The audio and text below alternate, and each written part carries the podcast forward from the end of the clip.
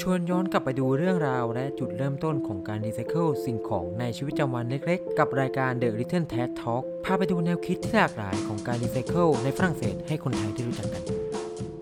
สวัสดีครับ The Little Trash Talk คุณอยู่กับน็อตพัฒนพล บีมที่ดารัตทุกคนรู้ใช่ไหมคะว่าพลาสติกถูกใช้ในชีวิตประจำวันเป็นจำนวนมาก ถึงแม้ว่าจะมีหน่วยงานต่างๆ ออกมารณรงค์มากมาย ให้ใช้ถุงผ้าแทนถุงพลาสติก แต่ก็เป็นเหมือนการรณรงค์เฉพาะกลุ่มเท่านั้นบางกลุ่มก็ทำได้ บางกลุ่มก็ทำไม่ได้ โดยเฉพาะอย่างยิ่งในประเทศไทยของเรานะคะ ที่คนส่วนน้อยจะใส่ใจกับปัญหาพลาสติกล้นเมือง อีกทั้งรัฐบาลและก็สถานประกอบการต่างๆ ก็ยังไม่ได้ให้ความสำคัญกับปัญหาเหล่านี้มากพอนะคะ เลยทำให้โปรเจกต์การ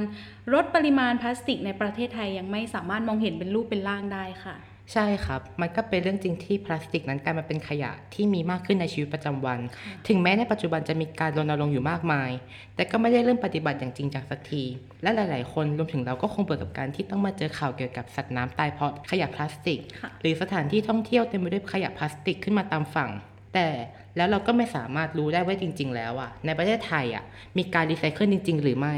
และจะทราบได้อย่างไรว่า มันจะสามารถเกิดขึ้นได้จริง ๆ หรือเปล่า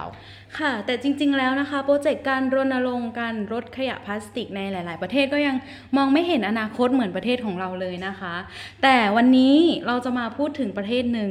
ที่เขาสนใจเรื่องการรณรงค์แล้วก็ให้ความสำคัญกับอ่าการลดปริมาณขยะเป็นอย่างมากเลยค่ะครับ ประเทศอะไรนะครับ ทุกคนต้องอยากรู้แล้วใช่ไหมคะ วันนี้เราจะมาเล่าถึงการรีไซเคิลขยะพลาสติกในประเทศฝรั่งเศสกันนะคะอืมที่ทุกคนฟังแล้วจะต้องอึ้งไปกับเราแน่ ๆ ค่ะ ตื่นเต้นอยากรู้เลยนะครับเนี่ย อย่างแรกเลยนะคะ แน่นอนว่าทุกคนต้องรู้จักบุหรี่ใช่ไหมคะ ใช่ครับ พอพูดถึงบุหรี่ทุกคนนึกถึงอะไรกัน ก็ต้องนึกถึงโรคร้ายที่มากับบุหรี่นะครับ เช่นโรคมะเร็ง โรคหัวใจอืมบุหรี่ที่ทำลายสุขภาพคนสูบ หรือคนรอบข้าง และบุหรี่ที่ทำลายสิ่งแวดล้อมของเราครับ แล้วทุกคนทราบไหมคะว่า ก้นบุหรี่ก็เป็นพลาสติกชนิดหนึ่งเหมือนกัน ก้นบุหรี่นะครับเป็นพลาสติก ใช่ค่ะ แต่รู้ไหมว่าบุหรี่สามารถรีไซเคิลเป็นของที่มีประโยชน์ แล้วก็มีคุณค่าได้เหมือนกันฮะบุหรี่เนี่ยนะสามารถนำมารีไซเคิลได้ ใช่ค่ะจากรายการที่ดิฉันได้ไปดูมาบริษัท MéGO อะขอถามก่อนว่า ในฐานะที่เรียนภาษาฝรั่งเศสมาน็อตรู้ไหมว่า บริษัท MéGO มีที่มาจากคำว่าอะไรเมโก้ ใช่ศัพท์ภาษาฝรั่งเศสที่แปลว่าก้นบุหรี่ไหมครับ ใช่ค่ะเก่งมาก ที่มาของบริษัท MéGO นะคะ เป็นคำพ้องเสียงมาจากคำว่า mégot ที่หมายถึงว่าก้นบุหรี่นั่นเองนะคะ และเป็นบริษัทรีไซเคิลก้นบุหรี่ของประเทศฝรั่งเศสนะคะ เขาได้มีการติดตั้งที่เขียบุหรี่เกือบ 2,500 แห่งตาม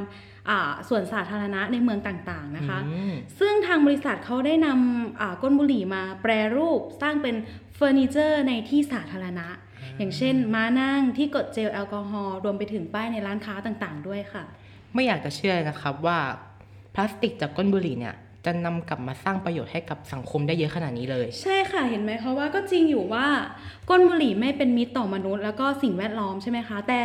จะดีกว่าไหมถ้าทุกคนใช้ก้นบุหรี่แล้วทิ้งให้ถูกที่อืมแล้วก็จะมีบริษัทเขานำก้นบุหรี่ไปรีไซเคิลกลับมาเป็นของที่มีประโยชน์ให้กับพวกคุณอีกครั้ง ครับจากที่ฟังบีมมาเนี่ยพลาสติกจากก้นบุหรี่อะก็สร้างประโยชน์ให้กับสังคมเยอะอยู่นะค่ะแต่ว่ามันก็ยังมีข้อโต้แย้งอยู่นะครับ เกี่ยวกับการรีไซเคิลพลาสติกค่ะจากบทความของอีดิทใน Planeta Sana นะครับ เขาได้พูดถึงว่า ในขณะที่การรีไซเคิลน่ะ อาจดูเหมือนเป็นการกระทำที่สำคัญต่อระบบนิเวศ หลายๆแบรนด์ก็กำลังใช้ประโยชน์จากคำว่า recyclable หรือที่ค่ะแปลว่าสิ่งที่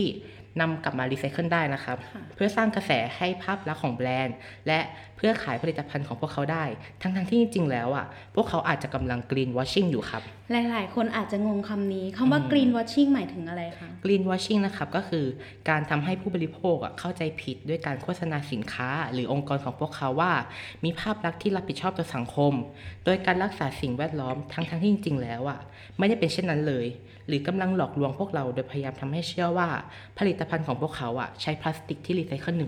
100%ค่ะแล้วก็ยังมีในเรื่องของการไม่ซื่อสัตย์ในอุตสาหกรรมอีกด้วยนะครับ ต้องขอถามว่าถ้าพูดถึงโลโก้ทรงกลมสีเขียวที่มีลูกศรวนกันเป็นสามเหลี่ยม บีมเข้าใจว่าเป็นสัญลักษณ์ที่สื่อถึงอะไรครับ เราเข้าใจมาตลอดว่ามันคือสัญลักษณ์ของการรีไซเคิลใช่ไหมคะ อืม จริง ๆ แล้วอะโลโก้ทรงกลมสีเขียวที่มีลูกศรวนกันเป็นสามเหลี่ยม ไม่ได้หมายความว่าผลิตภัณฑ์นั้นสามารถนำมารีไซเคิลได้นะครับ แต่อาจจะหมายความว่าผู้ผลิตผลิตภัณฑ์นั้นน่ะได้จ่ายเงินบริจาคเพื่อการรีไซเคิลในประเทศใน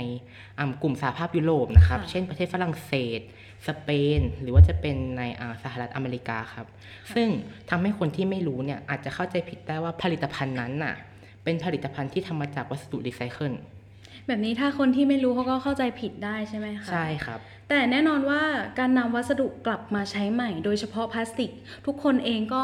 รู้ดีอยู่แล้วว่าพลาสติกมันย่อยสลายได้ยากใช่ไหมคะอืมแต่เราก็ยังคงใช้กันอยู่ ถือว่ามันเป็นทางเลือกที่น่าสนใจในแง่ของการใช้ทรัพยากรอย่างมีประสิทธิภาพใช่ไหมคะใช่อีกทั้งยังแบบว่าเป็นการลด การปล่อยก๊าซเรือนกระจก แล้วก็เป็นการลดปัญหาอ่ามลพิษทางอากาศอีกด้วยอืมใช่แต่ว่าอย่างไรก็ตามนะคะ การรีไซเคิลพลาสติกก็ทำให้เกิดการตั้งคำถามเกี่ยวกับความเสี่ยงที่อาจจะเกิดขึ้นต่อสุขภาพของมนุษย์ และก็สิ่งแวดล้อมด้วยนะคะอืมยังไงอะครับบีม ก็ถ้าหากมีการรีไซเคิลพลาสติกนะคะ สารเติมแต่งที่ผสมอยู่ในเนื้อพลาสติกเนี่ยก็จะถูกรีไซเคิลไปด้วยอืมแบบนั้นก็ถือว่าเป็นเรื่องยากที่จะหลีกเลี่ยงการรีไซเคิลสารอันตรายใช่ไหมครับ ถูกต้องแล้วค่ะ เพราะสารเคมีที่ถูกใช้เป็นสารเสริมพลาสติก PVC นะคะทำให้พลาสติกแปรสภาพจากของแข็งกลายเป็นของที่นุ่มแล้วก็ยืดหยุ่นได้ อืมอย่างเช่นพวกถุงหรือห่อพลาสติกอะไรแบบนี้ใช่ไหมครับ ใช่ค่ะ แล้วก็ยังรวมไปถึงของเล่น เครื่องมือทางการแพทย์แล้วก็วัสดุในงานก่อสร้างด้วยค่ะแล้วแบบนี้จะมีการปรับปรุงหรือแก้ไขปัญหานี้หรือเปล่าครับ ต้องมีแน่นอนค่ะ แต่อย่าลืมนะคะว่านอกเหนือจากอ่ากรณีของสารอันตรายแล้ว พลาสติกก็ยังมีสารเติมแต่งชนิดอื่น ๆ อยู่อีกมากมายเลยที่คนทั่วไปไม่รู้จักแน่นอน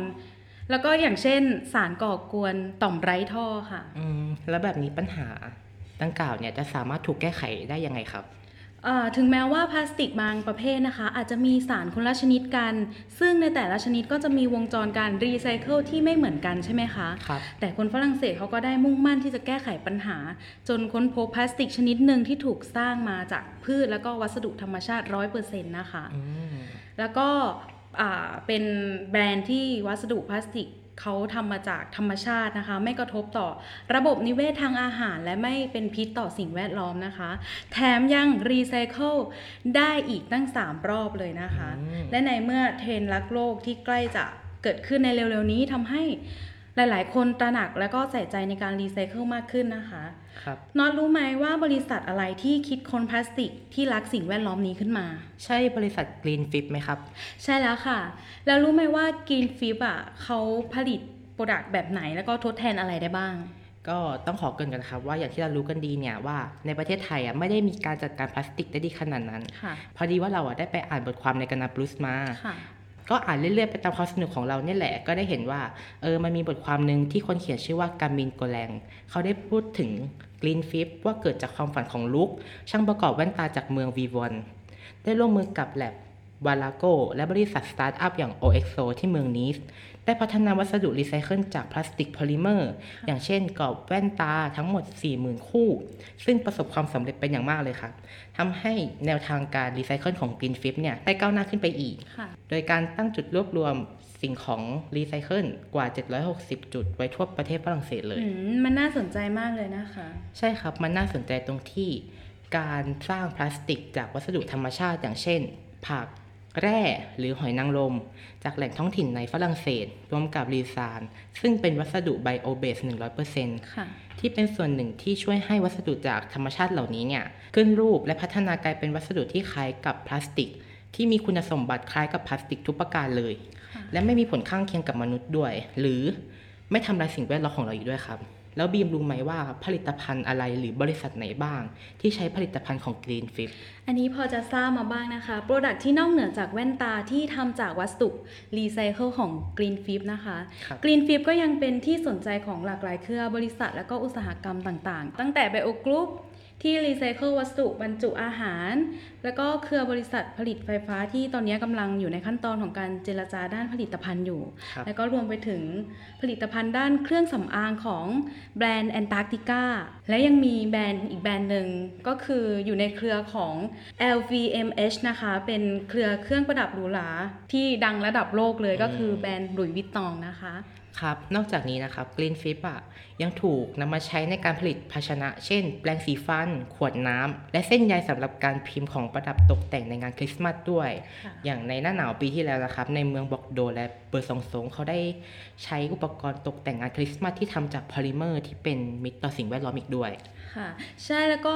ในฝรั่งเศสนะคะ เขาก็ได้มีการปลูกฝังจิตสำนึกในการรักโลก และก็การรักษาสิ่งแวดล้อมมานานแล้วนะคะ โดยที่เขาได้เริ่มจากจุดเล็ก ๆ เท่านั้น แล้วก็ได้พัฒนาขึ้นมาเรื่อยๆ จนปัจจุบันก็มีหลากหลายแบรนด์เลยที่ต้องการเข้าร่วมกับกระบวนการรีไซเคิลอย่างเป็นทางการนะคะ ไม่ว่าจะเป็นการสร้างผลิตภัณฑ์ใหม่ ๆ จากวัสดุที่ไม่ทำลายสิ่งแวดล้อม และก็มีการนำขยะพลาสติกที่ไม่มีค่า นำกลับมารีไซเคิลเป็นผลิตภัณฑ์ชิ้นใหม่ ทั้งหมดเนี้ยเขาก็ได้ให้ความสำคัญกับการรักษาสิ่งแวดล้อมด้วยค่ะ ใช่ครับ และแน่นอนว่าสิ่งของเหล่านี้หลากหลายชนิดเนี้ยสร้างมาจากพลาสติกเป็นส่วนมากใช่ไหมคะ ใช่ครับ แต่เราลองคิดในทางกลับกันดูนะคะว่าพลาสติกจะอยู่กับเราไปอีก 3-400 ปีเลยอืมแล้วมันจะไม่ทำให้โลกของเราร้อนขึ้นไปอีกเหรอคะ เพราะว่ามันเป็นการนำเอาพลาสติกมารีไซเคิลเป็นพลาสติกอีกรอบ อันนี้ก็น่าคิดเหมือนกันนะครับค่ะแล้วคุณผู้ฟังล่ะครับ คิดเห็นอย่างไร ลองแสดงความคิดเห็นกันมาได้เลยนะครับ และในตอนต่อไปเราจะมาพูดถึงการนำอะไรมารีไซเคิลก็ต้องรอติดตามกันต่อไปนะครับ